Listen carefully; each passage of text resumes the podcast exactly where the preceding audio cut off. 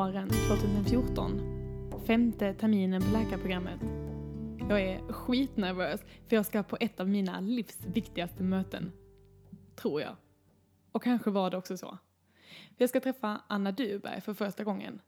Jag håller på att leta efter ett spännande projekt att skriva min C-uppsats om. Och efter att jag har mejlat alla jag kan hitta som forskat på yoga i Sverige så har jag trots allt blivit bollad tillbaka hit. Till Örebro. För där finns tydligen en tjej som är sjukgymnast och som håller yoga på Ärztenheten. Hon håller dessutom på att disputera inom ett projekt med dans för flickor med psykisk ohälsa. Det låter nästan för bra för att vara sant. Och bättre blev det. För Anna, hon blev min handledare till min C-uppsats. Sen till min D-uppsats. Och nu till min blivande doktorsavhandling. Jag är så glad att Anna kom in i mitt liv och jag är så glad att Anna vill vara med och som gäst i det här avsnittet av podden.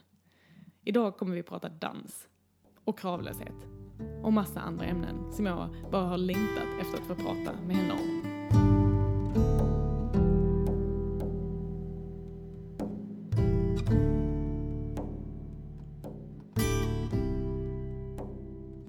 Anna, vad kul att äntligen spela in det här avsnittet med dig.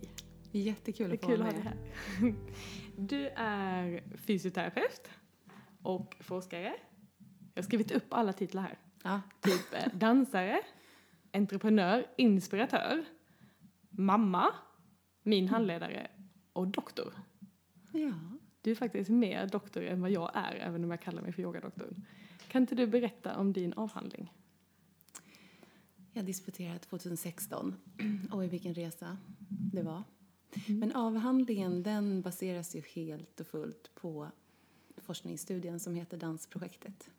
Så det är fyra studier, eller fyra delarbeten, delstudier som utgår från Dansprojektet. Och det är en studie som lyfter hur dans i grupp, regelbunden och kravlös, hur den kan påverka psykisk hälsa för tonårsflickor som har återkommande olika somatiska, alltså kroppsliga och emotionella besvär. Mm. Och dans, det är liksom din grej. Ja, dans har alltid varit, har stått för mycket glädje i mitt liv och jag är så lyckligt lottad att eh, ha fått ha det som mitt forskningsområde också.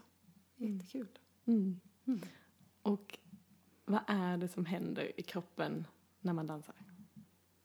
Det är mycket som händer i kroppen när man dansar. Jag tycker att eh, det härliga med dans är att det är en sån bra kombination av så många delar. Det är som att vi tar eh, lite gott från allt. Eh, för det första så är ju dans en fysisk aktivitet. Och då när jag, när jag ser på det utifrån ett hälsoperspektiv då, så vet vi ju med den forskning som finns idag så vet vi ju väldigt mycket om hur fysisk aktivitet kan påverka oss och stärka vårt välbefinnande och minska vår stress. Så dels så får vi den pulshöjningen och den eh, Ja, alltså jag ska inte gå in på alla effekter med fysisk aktivitet för det tror jag, det kan vi ta en annan podd till. Men allt det välgörande som händer för, i oss när vi är fysiskt aktiva.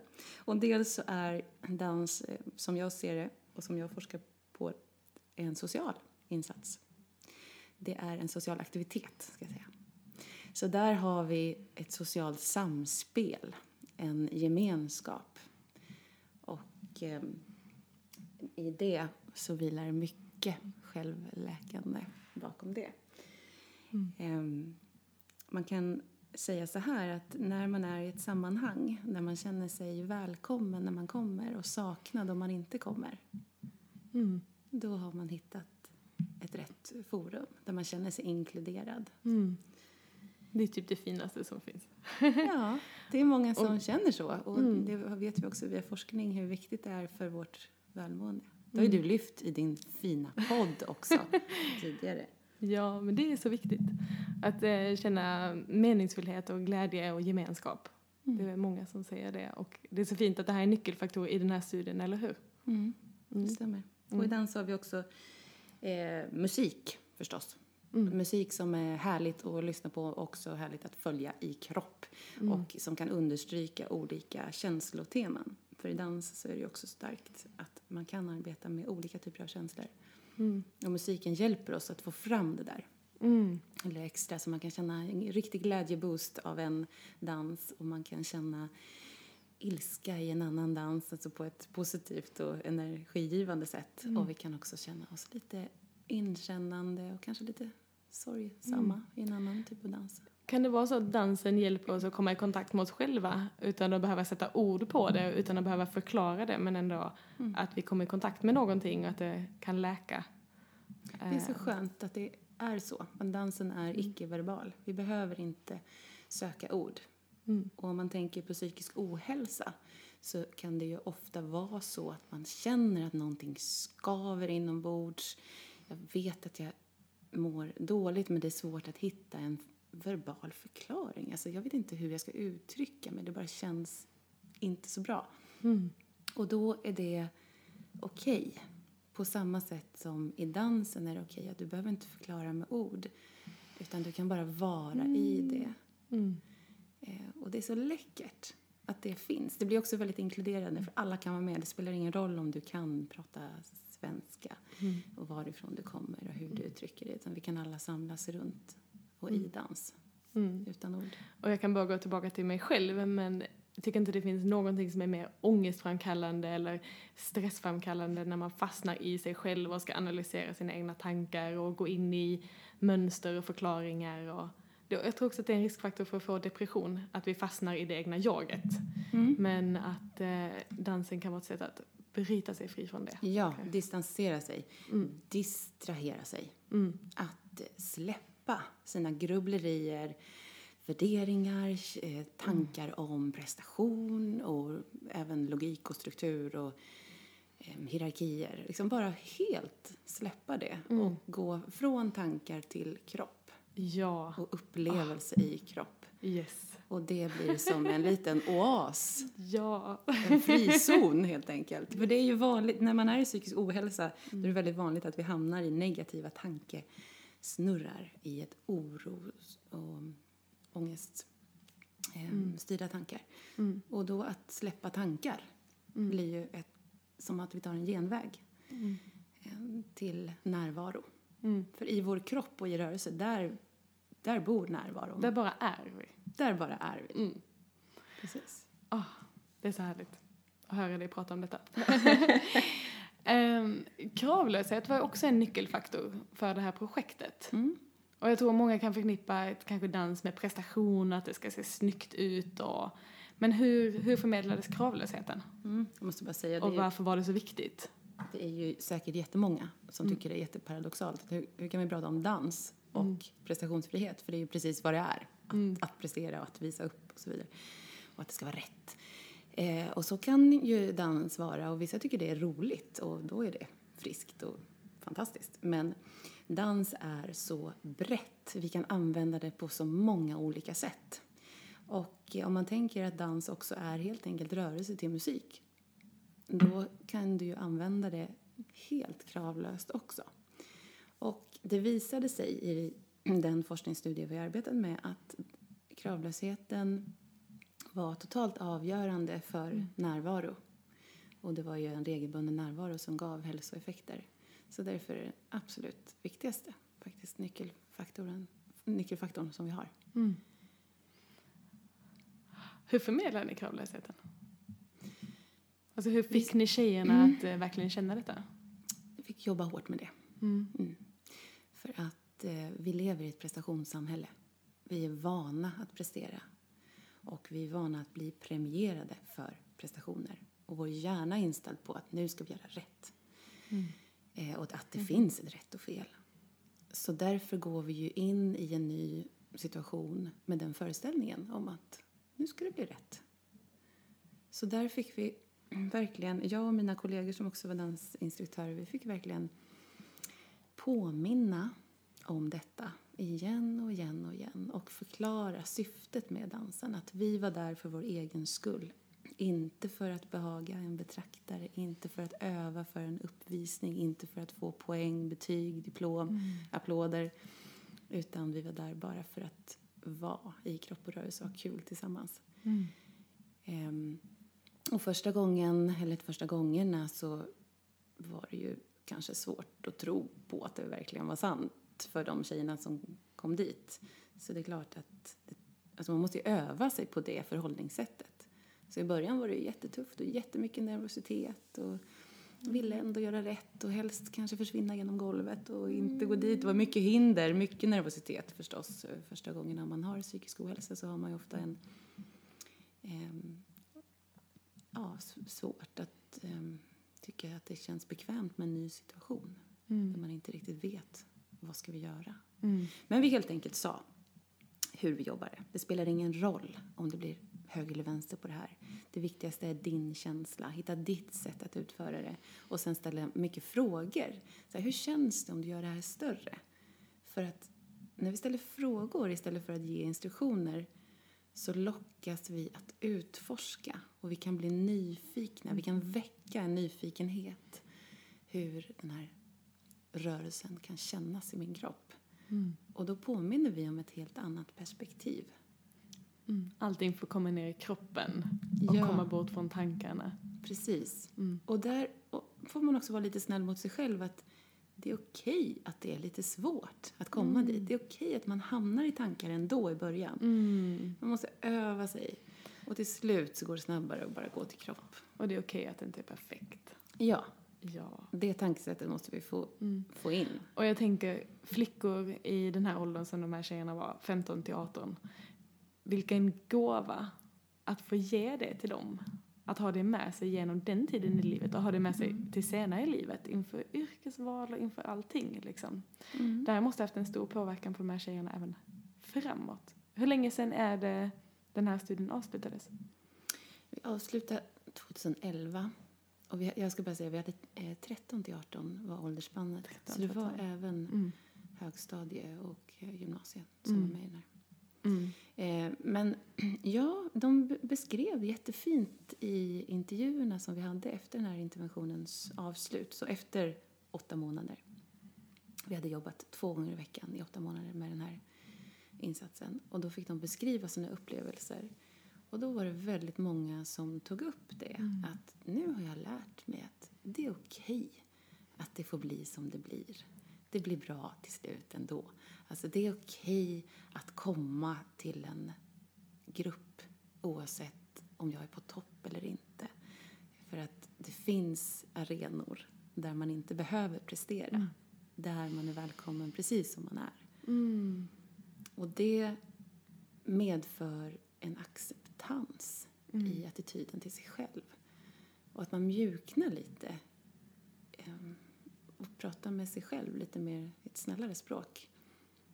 Och också lyfter sin... Alltså när man hittar den här hemmastadheten i den situationen, i sin egen kropp, i rörelser så medför det också att jag är okej. Okay. Jag är värd att ta plats i rummet. Mm. Jag har en självklar plats i den här gruppen.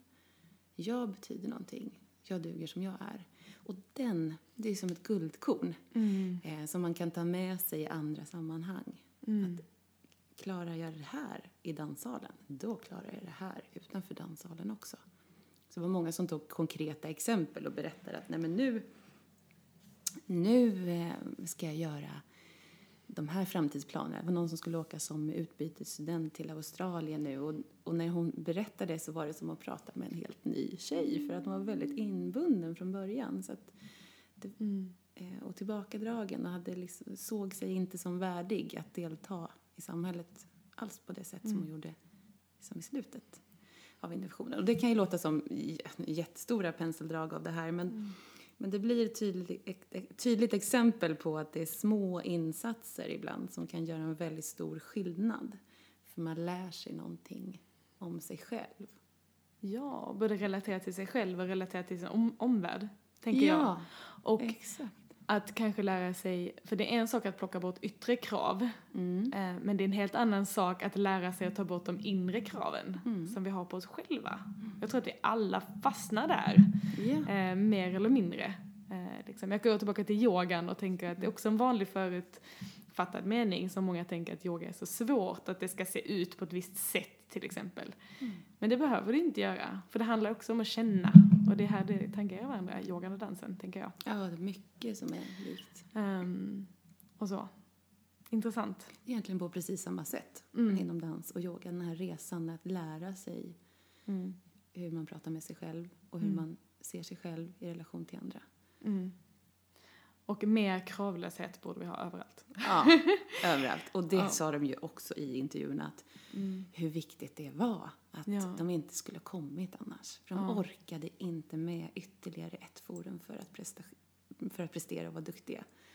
Jag tror alla kan relatera till det, hur tråkigt det är att plugga, till exempel någonting vi måste plugga. Mm. Men hur mycket roligare det är att plugga exakt samma sak om vi inte har en tenta. Ja, då går man på intresset istället, inre motivation. Men att allt, allting verkar styras väldigt mycket på resultat. Ja, Ja. intressant.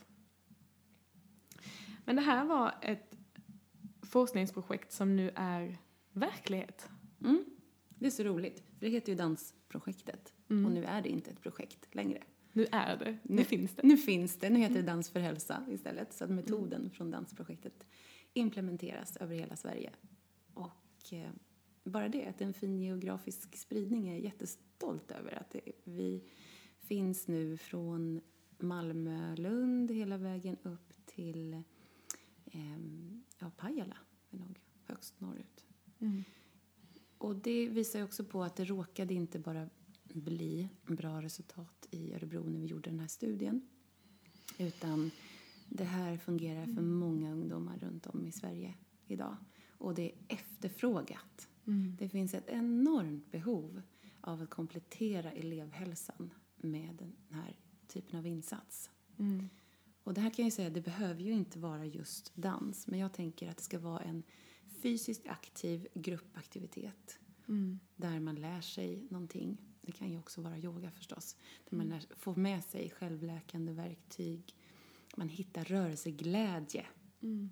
Bara lära sig att få fram den här glädjen igen. Och gemenskapen. Och lära oss att fokusera på det friska. Ja. Stärka det friska. Jag vet att det också är en nyckelfaktor i projektet Mm. och i Just in Time som vi snart ska prata om. Ja. Men att just att frisk, lyfta det friska, Mm. att se till det. Eh, Älskar ordet resursfokus. Ja, För det är klart att vi är ju människor. Vi har ju saker som inte fungerar och som är jobbigt för oss. Och, men även om det är sju saker som just nu känns jobbigt eller smärtande Mm. så kanske det är en sak som faktiskt fungerar. Och, om- Mm. och då kan man istället lyfta fram det. Om, om ben och fötter faktiskt fungerar, Mm. då kan vi komma in i dans. ja. Det är klart att har vi magsmärta som, som sätter oss helt ur spel, ja, då, men då är det en sak. Men om vi har olika typer av stressrelaterade problem som ändå är hanterbara så att vi kan prova på lite dans ändå. Det som händer i dansen är ju så häftigt för då går vi in i fokusskiftet. Från att se och känna och lägga fokus på det som inte fungerar. Helt plötsligt så ser och känner vi, upplever vi det som känns härligt. Musiken, hela kroppen. Det blir en, en, ja, precis en helkroppsintervention istället för att man går runt som en Mm. vandrande ond axel. Mm. Helt plötsligt tar man hänsyn till hela kroppen. Men det är så sant. Energy goes where attention... Energy flows where attention, goes. Precis. Det är ju så sant. Ja. Ja, och det är precis vad det gör här också. Så därför ska man inte tänka så mycket innan, utan bara göra. Mm. För att under tiden du gör så kommer Mm. upplevelsen skifta. Mm. Och det är det också, därför också vi i den här insatsen inte hade ett forum för att prata om stressrelaterade besvär. Utan snarare om det var någon som kom fram och sa ja men jag är så stressad idag, jag har så ont i magen och förra veckan hade jag ont i huvudet där. Om någon börjar lyfta sina bekymmer, att inte fullfölja det samtalet då. Mm. Det är jättesvårt faktiskt. Men, men att istället se dem i ögonen, le och säga vad kul att du är här Mm. och gå och trycka på play. Det blir ändå en hjälp i slutändan för dem för att Mm. få känna att även om jag känner allt det här innan så kan det förändras. Jag kan Mm. skifta om. Och det är musiken och rörelsen som hjälper mig med det hur Mm. snabbt som helst. Men det är en hårfin gräns också, det där med att inte lägga locket på det som är Ja. jobbigt. Ehm, hur kan du relatera till det? Ja, det är, det, självklart är det här en jättefin balans. Mm. Men man kan ändå lita på sin intuition där. Ifall det är ett... Man kan ju märka om en person kommer fram och säger någonting i förtroende och att tårar i ögonen, att det är en jätteallvarlig sak. Då måste du ju sätta dig ner och lyssna på den här personen, självklart. Mm. Men om, det, om du känner att ja, det här är nog ett vaneprat, alltså det här är ett beteende som den här tjejen kanske har det som en del av sin identitet. Att hon är van att få bekräftelse för, från vuxna när hon pratar om hur stressad hon är. Då blir det att hon målar in sig lite i ett hörn. Att jag är Linda som är stressad och ont i magen. Mm. Att det blir liksom hela identiteten. Och då istället blir det en hjälp om du säger ja, du är Linda, du är stressad och ont i magen, men du har dansen också. Mm. Så att vi lägger strålkastarljus på någonting som är positivt. Och när allt strålkastarljus går dit så fejdas ljuset på, på det som är jobbigt. Men det får, vara, det får ju vara där. Mm. Vi, som sagt, vi är människor, det är så i livet. Mm. Men vi lägger inte fokus på det just den här timmen i veckan. Så gör vi inte det. Mm. Så att man får lära sig, man får en erfarenhet av att det finns stunder och möjligheter och arenor för mig att bara må gott. Mm. Trots att jag har det här livet jag har, så finns det, eller i det livet jag har. I det livet. Just det, inte, på absolut inte trots det. Utan i det livet jag har så finns det goda stunder och de ser ut så här. Mm. Och kanske kan de bli fler. Bli fler och bli enklare att komma dit. Enklare att komma dit. Och få, Ja. om man får verktygen att lära sig själv och komma dit. Ja, liksom. och känslan kanske sitter i hela kvällen efteråt. Mm. Även om du avslutar halv sex så kanske Mm. det känns gott ända tills du ska gå och lägga dig och kanske till och med hela natten. Mm. Men det är någonting speciellt med dansen också, eh, när vi rör på oss. Du pratade mycket om känslouttryck. Mm. Och att vi med hjälp av kroppen kan nå till vissa känslouttryck. Mm. Eh, jag tänker power posing. Och Mm. jag tänker eh, fake it until you make it. Fast inte alls, utan fake it until you become it. Kan du berätta någonting om det? Ja, det är Amy Cuddys Ja. underbara forskning Ja. som i och för sig är en liten studie men vi kan ju inspireras jättemycket Mm. från den. Ehm, och det brukar man också i fysioterapivärlden ha lite grann som, som grund, att det är så vi jobbar. För många vet om att som vi känner oss så rör vi oss. Alltså om vi är stressade då brukar axlarna åka upp eller du brukar spänna käkarna eller man vet vad som händer när jag är stressad. Men bakvägen är det inte så många som tänker på. Alltså att som jag rör mig så känner jag mig. Alltså det finns en potential där Mm. att genom kropp nå välbefinnande och sinnestillstånd. Så det är ju Amy Cuddy så bra på att förklara Mm. här att om vi står i en kraftposition, i en power position med en öppenhet kring leder och tar plats. Mm. Så efter två minuter i den positionen så ökar testosteronet i kroppen, vi balanserar vårt stresshormon i kroppen och vi får en känsla av att vi är stolta, engagerade Mm. och Då bemöts du som den personen också, så förstärks det ännu mer och sen så. Precis, det blir som Då en då cirkel. det. ja, För då spe, speglas din Ja. omgivning det så Ja. pumpar du i det ännu mer. Mm. Och jag brukar säga att står man med fötterna väl förankrade mot marken så känner man sig ofta mer eh, stabil mentalt. Mm. För det återkommer ju jättemycket i basal kroppskännedom som sjukgymnaster, fysioterapeuter jobbar med. Mm. Det är jättemycket så. Såklart. Eller om vi är stressade, att ta djupa andetag. Ja, men Ja. herregud, det går ju så går ju snabbt Mm. att skifta. Och det är ju... Det, jag, tror att vi kan inte nog understryka det eller prata om det. Jag älskar att du har din podd. Så vi må, behöver sprida ordet. Att man kan påverka det själv. Och visst, ibland kan man inte det. Ibland behöver man någon som hjälper. Och vi, vi behöver vår sjukvård och vi behöver vår medicinering. Men innan vi kommer dit så finns det så mycket som man kan göra själv. Mm. Och att det finns en sån kraft i att eh, faktiskt ge den ge de verktygen till sina patienter eller de här flickorna eller till vem det är att lära sig redskapen man kan ta till själv. Ja. Att man lägger makten hos dem Mm. eh, som ska utöva detta. Mm. Eh, för att då har de med sig det hela livet. Ja. Det, är så, det är sån empowering i hela är det sån tänket, empowering. Liksom. Det, är- det är så, ja. Det var en på, jag jobbar ju som fysioterapeut på ätstörningsenheten här i, i Örebro. Och då, jag minns så väl, det var en eh, patient som, som blev så arg efter en session vi hade haft. Och jag frågade vad, vad hon ville beskriva vad det var som vad hon kände. Så, "Ja, men ingen sagt någonting? Mm. Det här med långa djupa andetag, det hjälper ju. Och, här, och hon var väl 17 år någonting. Hon tyckte att det var så många år som hon har gått runt och inte vetat om att hon kunde styra själv. Mm. Det fanns en frustration i det. Mm. Men nästa gång vi såg så var det en, en, en lättnad och en glad tjej. Så att Ja, såklart. För hon lärde sig det. hon sen. lärde sig det. Ja. Mm. Wow. det är, ja, empowering, verkligen. Empowering. Dansprojektet gjordes för tjejer. Mm. Ehm, och det finns ju killar också med psykisk ohälsa, eh, såklart. Ehm, och kanske dansprojektet, om det är någonting man har kritiserat det för, så är det för att det har varit just för tjejer. Om man skulle vilja ha någonting liknande för killar. Vad tror du skulle passa dem? Och varför har man inte blandat tjejer och killar i studien? Ja, studien, det är ganska lätt att förklara varför vi riktade oss till tjejer. För att eh, vi tog ju som, som grund, hur ser det ut med den psykiska ohälsan både lokalt och i hela Sverige eh, idag för ungdomar. Och där är det ju en väldigt tydlig bild av att besvären med olika, både somatiska och emotionella besvär är dubbelt så höga hos tjejer jämfört med killar. Eh, och nu vet vi också att den psykiska ohälsan är högre nu än vad den någonsin har varit sedan Folkhälsomyndigheten startade sina undersökningar på 80-talet. Mm. Så det går ju i rasande fart i fel riktning. Mm.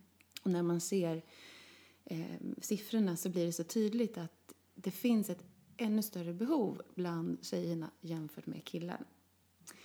Och det här kan ju provocera en del, men det, jag, jag kan gärna förklara. Eh, och det finns också en eh, avhandling från 2017 från Linda Hiltunen som är jättebra, som lyfter anledningen. Mm. Varför är det så här att tjejer känner en högre press och en högre stress? Och där berättar hon att ehm, det var f- 497 som, ungdomar som var med där. Och där berättar tjejerna i högre grad än killarna att de var tvungna att eh, underordna och anpassa sina egna behov för att leva upp till ett ideal om socialt status och att känna sig inkluderade i en grupp. Och de hade också betydligt höga, högre förväntningar jämfört med killar på att de skulle pro- producera och leverera och prestera i skolan. Eh, förväntades absolut genomgående vara duktiga i skolan. Prestationen. Ja. Och sen det här smalhetsidealet som kan faktiskt vara förtryckande är värre för tjejer jämfört med killar. Mm. Så med det sagt så vill jag ju förstås skjutsa in en enorm ödmjukhet i att jag vet att killar också kan uppleva psykisk ohälsa. Givetvis. Mm. Eh, Så därför finns det ju eh, motivation att fortsätta och utöka Mm. den här studien. Mm. Eh, Och det finns det planer på. Mm. Mm. Mm. Skulle det vara dans för killar då också, eller skulle det vara någonting annat, tror du? Jag tror att dans kan funka hur bra som helst för killar. Mm. Men jag tror också att vi kan ehm, eh, fundera lite om vi kan ta in yoga eller parkour eller Mm. om man ska rikta dansen till mer... ja, Kampsport? något- eller? Ja, precis. Capoeira. Alltså, vi kanske kan bredda. Jag tycker att det viktigaste är att, vi, som vi sa innan du och jag, innan intervjun startade, mind-body interventions. Att det är det det handlar om. Och sen uttrycket kan få variera efter intresse. Och jag tror att vi kan ju också bända det här lite efter lokala förutsättningar. Mm. Hur ser det ut just i den staden som man vill testa? Mm. Vad är det för önskemål som killarna har där? Så att vi lyssnar på dem. Vi, det vi erbjuder måste ligga i linje med deras intressen för att de ska tycka det är kul att komma tillbaka och få den här regelbundenheten som vi behöver för hälsoeffekter. Så bara lyssna in. Vad, vad tycker ni är kul? Mm. Och sen faktiskt göra det och låta dem vara medbestämmande. Och det vore väl jättehäftigt om samma typ av dans som vi har gett till tjejerna kunde landa väl hos killarna. Mm. Det tror jag det kan göra. Jag är generellt en skeptiker till eh, sport. För att jag inte gillar eh, tävlingsmomentet i det. Mm. Men killar generellt sett gillar ju det. Mm. Men tror du att det går att spela fotboll kravlöst? Jag tror att det finns möjligheter till kravlöshet i många sporter. Eh, Med kreativitet kan vi säkert komma dit. Men just fotboll är ju något som många tar upp som exempel på eh, prestation för serietabeller och har du gjort mål eller inte och hur många mål i så fall. Alltså det blir väldigt lätt att sätta siffror på det. Eh, Men det är klart att man kan använda det på olika sätt.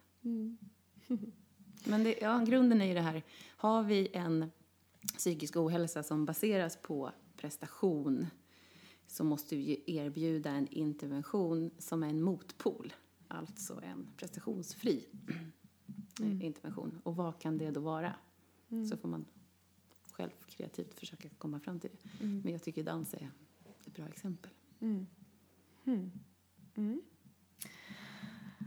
Och det här eh, byggde ju som sagt på ett forskningsprojekt och eh, du skrev din avhandling i detta här eh, och eh, det är baserat i forskning och vetenskap. Eh, och då måste man ju uppfylla vissa kriterier, det är en studie och måste ha kontrollgrupp och så här. Ehm, varför tycker du att det är så viktigt med forskning? Och ser du några hinder i att det ändå inte speglar verkligheten? Eh, för att det är just en studie liksom. Ehm, den här makalösa efterfrågan och spridningen som dansprojektets metod har fått det skulle den aldrig fått om det inte var forskning.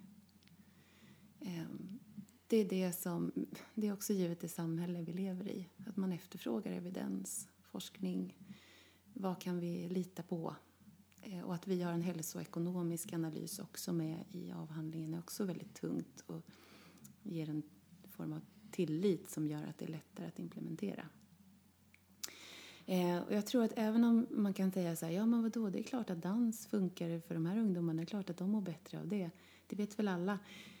Så behöver vi få en publikation, vi behöver få en, en evidens som gör att vi kan påverka på längre sikt och på större områden. För vi kan inte ta in någonting i förebyggande och behandlande vård i Sverige idag om det inte finns forskning bakom. Så forskning är ju helt avgörande för, ska vi få någon eh, förändring på samhällsnivå på sikt, ja men då måste vi hoppa in i forskningens värld. Och det är ju bara roligt. Jag älskar ju att forska. Jag tycker det är fantastiskt. Jag har ju inte sökt mig till det alls, men jag fick frågan av Margareta Möller, professor på Universitetssjukvårdens forskningscentrum, när hon frågade mig om jag ville kliva in i den här studien, för det var hon som hade idén där om den här insatsen. Då var jag tvungen att fundera en hel sommar, för vänta nu, det här, jag hade ju inte sökt mig till forskning alls. Men eh, eftersom det slog an på alla mina cylindrar samtidigt, för jag tyckte det var så behjärtansvärd insats, så, så tackade jag ja. Och jag har inte ångrat det en enda dag sen dess, även om det är utmaning med statistik och sånt där, och det vet ju du Elin, nu har jag också suttit med det där, Eh, så är det ju fantastiskt roligt. F- Och också för att forskning är global. Mm. Så allt det vi gör, även om vi sitter i lilla Örebro och gör en studie, så, så sprids ju det över hela världen. Och vi kan ha Det gjorde ju din studie. Ja, Ja. det var ju galet hur den spreds. Mm. Ja, och jag hade aldrig tänkt hoppa in i den här forskarvärlden heller. Jag skulle nog aldrig gjort det om det inte var för dig. Men jag behövde inte fundera en sommar. Jag bestämde mig nog på en dag. När du frågade mig om jag ville hoppa in i Just in time. Ja. Ja. Ja, vad glad jag är för det, Elin. ja. Och Just in time, dig. ja, Just in time är ju ett eh, lillasysterprojekt kan man nästan säga. Till dansprojektet. Mm. Eller hur? Eh, Vi berätta lite om bakgrunden till det. Ja, vi kallar det för Lillasysterprojekt för att vi här riktar oss till yngre tjejer, 9 till 13. Jag, säga, jag kallar det för mitt projekt, fast jag har ju typ inte ens börjat egentligen. Jag har alltså varit så här, ehm, tilltänkt doktorand väldigt länge och egentligen inte börjat med någonting. Det är du som är hjärnan bakom det. Eller motorn, eh, motorn bakom det skulle jag säga, kanske. Ja, Eller hela teamet. är. Det är, ett hela stort, teamet. det är ett stort team, men du gör ett jättejobb i det här. Så att därför är det kul att du får berätta om bakgrunden till det. Ja, men framöver Elin, då är det du som kommer berätta. Okej, men jag, jag berättar bara. gärna idag. Eh, jag, min roll är interventionsansvarig, Mm. så jag tar all den erfarenhet jag fått från dansprojektet och skjutsar in den i det här projektet. Och det är ju roligt att vi kallar det för Lilla systerprojektet, för egentligen är det här projektet större än vad dansprojektet var. Mm. På, på så sätt att vi har en större forskargrupp med en väldigt bred kompetens och vi samlar in data som inte bara är enkät och intervjuer utan vi lägger till, som man kallar biologiska markörer. Vi tar in tarmflora och stress, eh, kortisol, salivkortisol och eh, accelerometrar och vi har smärtdagbok och vi tar en, ett brett grepp även om vårdnadshavare, deras upplevelse och vi har inte bara Örebro utan vi har även Västerås. Och det projektet handlar om är eh, magsmärta. För vi vet att just magsmärta, av alla somatiska kroppsliga symptom man kan ha, så är det magsmärta som har visat sig ha starkast samband med psykisk ohälsa i äldre ålder. Alltså om man har magsmärta när man under uppväxtåren så är det hög risk att man får en psykisk ohälsa när man blir vuxen. Så därför vill vi ju gå in tidigt och bryta det. Och det vi undersöker i Just in Time det är om dans och yoga i kombination kan minska magsmärtan. Och det är samma upplägg som dansprojektet, att vi har åtta månader två gånger i veckan. Så det är en kombination av dans och yoga och det är jättemycket lekfullhet för det ska ju förstås passa den här åldersgruppen. Mm. Och oj vad vi har varit ödmjuka inför hur det här skulle landa i den här målgruppen. Mm. Men vi har lite resultat, Ja, eller hur? alltså Datainsamlingen är i full gång för att första året är avslutat och just nu pågår en grupp i Västerås och en i Örebro och sen kommer två grupper till att starta i höst. En i Örebro och en i Västerås. Mm. Och ni som hör det här, om det är någon som känner eller har en dotter eller vad det nu kan vara, någon eh, flicka 9-13 år som har magsmärta utan medicinsk förklaring eh, och är intresserad av att vara med, så kontakta oss direkt. För vi vill ge dem möjligheten att vara med. Ja, Mm. vi Och det erbjuder det nu Ja. och det är sista chansen att vara med Ja. med start i höst. Ja. Så det vill vi verkligen sprida ordet om. Hur många flickor är med just nu? Ungefär 70. Mm. Och vi vill ha över 100. Så att Ja. vi välkomnar verkligen med fler. ja. Men resultaten från första året? Ja, eftersom det är i full gång så kan vi inte riktigt kanske säga att vi har resultat, men vi kan säga att vi har lite upplevelser. För vi har ju kört en, ett helt år och ett som snart är på väg att avslutas. Och de intervjuer som vi hade förra maj, då var det tio stycken som vi intervjuade, både flickorna och deras mammor var det, om deras upplevelser och deras magsmärta. Och då var det faktiskt nio av tio som sa, ja vi sitter här och Jag får gåshud Ja, men varje jag, gång också, jag, kan, detta. nej, jag måste bara säga klart Mm. först innan jag Ja. bryter ihop. Men, nej, men det var faktiskt väldigt fint och lite förvånande att det var nio av tio som sa att deras magsmärta hade minskat radikalt eller försvunnit. Och det här är alltså tjejer som har haft så stark magsmärta att de har varit eh, mer eller mindre hemma. Alltså inte deltagit fullt ut i skola. De har varit in och ut på barnkliniken. Haft starka besvär. Mm. Så I och med att vi tog en så pass tung målgrupp så, så hade vi inte förväntat oss att få så här tydliga mm, liksom, upplevelser och resultat. Så att vi satt ju där med tårarna ute i ögonfransarna. Det var ju väldigt berörande att höra deras historier. Och Ja. jag vill lägga till, den tionde personen, hon sa så här, nej jag har fortfarande ont i magen, men nu vet jag att jag kan vara med i alla fall. Och det var ju det på något sätt som jag kanske trodde vi skulle få höra oftare. Ja. jag, den intentionen är jag glasklar för mig. Vi vill ju lära de här tjejerna att trots magsmärta så kan man vara med i fysiskt aktiva insatser. Man kan vara med i en grupp. Mm. Vi vill ju lära dem det. Mm. Eh, Så det gick ju hem hos henne och det kommer ju betyda jättemycket för henne. Ja. Mm. ja, det är så häftigt. För jag tänker, pratar vi prevention, eh, där vi tänker att oh, men det är så hälsofrämjande och hälsoekonomiskt att eh, lägga fokus på prevention. Och det är ju inte, det är inte bara det vi gör här. Vi, vi, eh, har, har kanske möjlighet att ge de här flickorna ett redskap för att inte bli mer sjuka i Mm. framtiden och inte fastna i vården i framtiden. Och stärka dem inifrån deras resurser. Mm. Eh, men också de eh, föräldrarna här Ja. som har varit mycket engagerade i sin flicka och kanske inte varit på jobb och liksom Mm. allt vad det innebär. Liksom, det, blir, det är inte bara flickorna utan det är för hela familjen. Och att det var så tydligt också när ni pratade med vårdnadshavarna, eller hur? Mm. Mm. Det var också den här, för att säga igen, det var någon som var lite, lite arg faktiskt. Att, varför får inte alla det här? Och varför Mm. har ingen sagt något tidigare? Mm. Och när jag frågade flickorna själva om varför tror du att du mår bättre nu? Så fick jag ju fantastiska förklaringar. De är ju helt underbara i sina Mm. ord. Och någon uttryckte att Nej, men nu har jag inte ont i själen längre så Mm. då har jag inte ont i magen. Och det var många som pratade om att det var skönt att få vänner som förstod, som hade samma Mm. typer av problem. Och sen också var det en trygghet i att jag vet vad jag kan göra om magontet kommer. Mm. För då kan jag göra sköldpaddan. Och Mm. sköldpaddan är ryggflex. Mm. Snacka om att ha gett verktyg. Ja, Mm. Och ja, det här borde vara obligatoriskt i alla skolor, säger jag. se. Ja. Eh, Eller någonting liknande. Eh, Och jag vet att många är skeptiska till ordet yoga. Eh, Mhm. Men som du sa innan, liksom, koka ihop det till mind, body, kropp och själ. Liksom, och eh, prestationslösheten och det där med att bara få vara eller få lära känna sin egen kropp och få lära sig att vara, bo i sin egen kropp och uppskatta den inifrån. Mm. Eh, Att det borde bli obligatoriskt.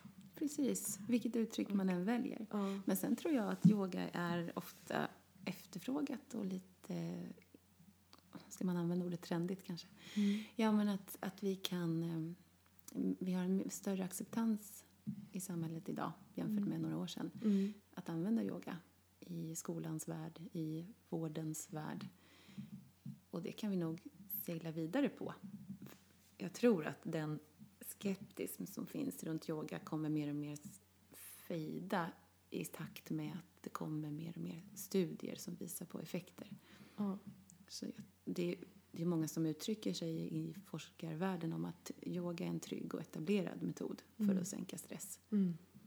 Och sen så tycker jag om kombinationen vi har för, för Just In Time-tjejerna. Att de får först den här pulshöjningen och massor med rörelseglädje och hoppa, studsa, dansa och få in det i livet. Och sen också lära sig det här stressreduceringen som finns i yoga. Med så tydliga verktyg för att minska magsmärta. Det är ju helt otroligt att yogan Ja. kan ge oss det. Ja. Med sufficirklar, med twistar, med... Det blir som magmassage. Ja. Det kan vi också, om det är någon som tycker att yoga låter suspekt, då kan vi säga att vi har lite magmassage i så fall. För det, är- det är precis vad det kan vara också. Ja, och avslappning. Avslappning, Och jätteviktigt. bara vara i sin egen kropp. Ja. Jag tänker, om dansprojektet blev verklighet nu för att det finns som en etablerad metod som finns tillgänglig, eh, då får vi sikta på att Just In Time blir obligatoriskt i alla skolor. Dans och yoga, någonting liknande. Det blir obligatoriskt på schemat i framtiden. Ja, vi får se där. Vi får behålla lite ödmjukhet hög- också höga mål, inför, Anna.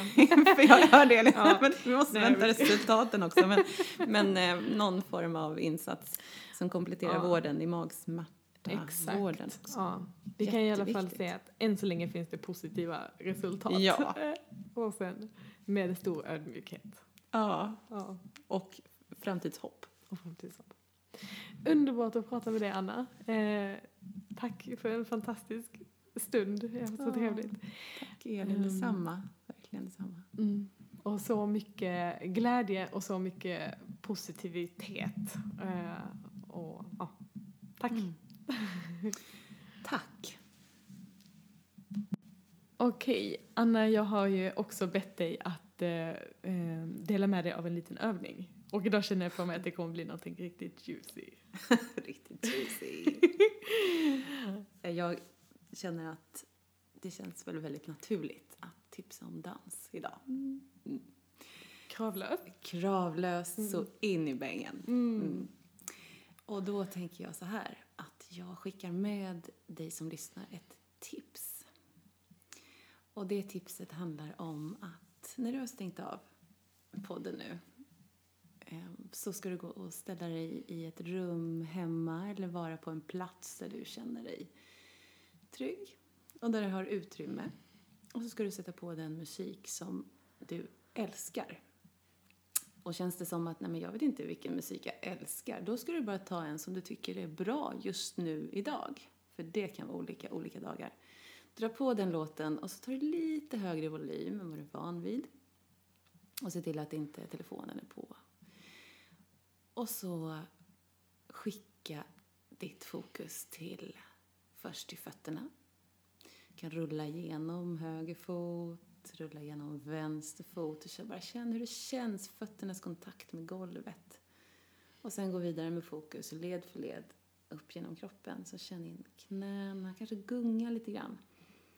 Och eftersom det här är totalt kravlöst, din egen dans, så kan den vara hur som helst och hur det bara råkar bli just nu.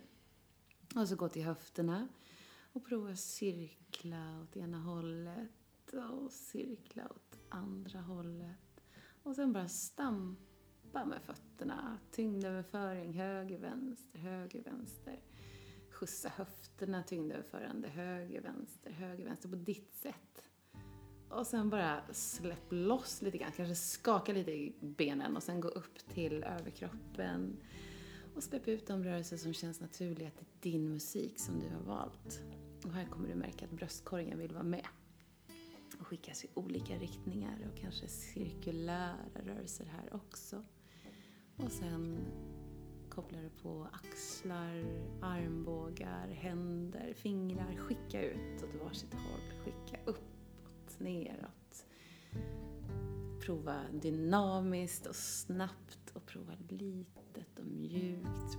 Prova vad är det i din musik som understryker Alltså vilken rörelse är det som lyfts fram naturligt i din musik? Så kör du på det. Och glöm inte huvudet sen också. Att kanske rulla huvudet med hakan in mot bröstkorgen åt vänster, åt höger. Och kanske skaka lite på huvudet, nicka lite på huvudet. Och så varsågod och snurra och hoppa och gör din dans. varsågod och njut! Jag kände att det spritter i min kropp bara ja. nu och jag vill gå och dansa. Vad härligt! Så skicka med det här och tack för en fantastisk timme. Ja, tack alla ni som har Lycka till med dansen.